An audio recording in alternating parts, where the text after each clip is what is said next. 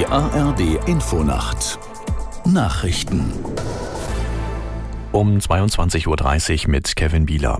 Zum zweiten Jahrestag des russischen Einmarsches in die Ukraine haben zwei weitere G7-Staaten Sicherheitsabkommen mit der Regierung in Kiew unterzeichnet. Am Nachmittag gab es eine Videoschalte der Staatengruppe gemeinsam mit dem ukrainischen Präsidenten Zelensky. Aus der Nachrichtenredaktion Diane Batani. Die Videokonferenz leitete die Vorsitzende der G7-Gruppe, die italienische Regierungschefin Meloni von Kiew aus. Sie hatte vorher mit anderen ausländischen Gästen an einer Gedenkzeremonie auf einem Militärflughafen in der Nähe von Kiew teilgenommen.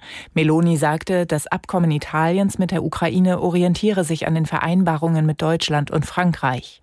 Auch Bundesaußenministerin Baerbock hat die Ukraine besucht. Sie besichtigte unter schweren Sicherheitsvorkehrungen mit ihrem ukrainischen Kollegen Kuleba den Hafen von Odessa. Mehr als eine Woche nach seinem Tod ist der Leichnam des russischen Oppositionspolitikers Nawalny an dessen Mutter übergeben worden. Das teilte seine Sprecherin mit und dankte allen, die die Herausgabe gemeinsam mit der Familie gefordert hatten. Aus Moskau Frank Eichmann. Die Mutter und die Witwe hatten mehrfach in eindringlichen Videoappellen darum ersucht, den Verstorbenen würdig beerdigen zu können. Noch sei unklar, ob eine Beerdigung ungestört von den Behörden so durchgeführt werden könne, wie es die Familie wünscht wünsche und wie Alexei Nawalny es verdiene, so die Sprecherin weiter. Den Behörden zufolge starb Nawalny eines plötzlichen, natürlichen Todes. Unabhängig untersucht ist dies bislang nicht.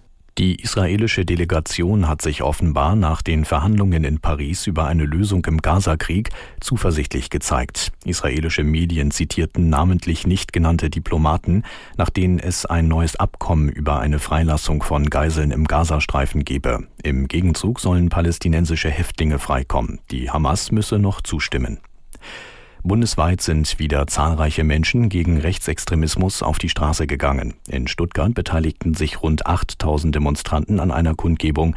Weitere Demonstrationen fanden unter anderem in Aachen, Merseburg und Brandenburg an der Havel statt. Für morgen sind weitere Demonstrationen unter anderem in Hamburg, Potsdam und Dresden geplant.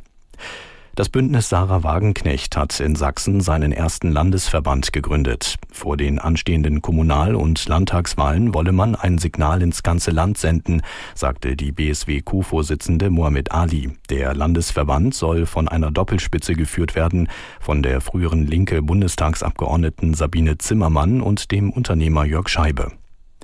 Das Wetter in Deutschland nachts von Westen bis Nordwesten wechselhaft mit Schauern, sonst oft trocken, plus 5 bis minus 3 Grad. Tagsüber im Süden und Osten heiter, im Nordwesten Schauer 4 bis 13 Grad. Die weiteren Aussichten am Montag stark bewölkt, ab und an Regen bei 5 bis 12 Grad. Das waren die Nachrichten.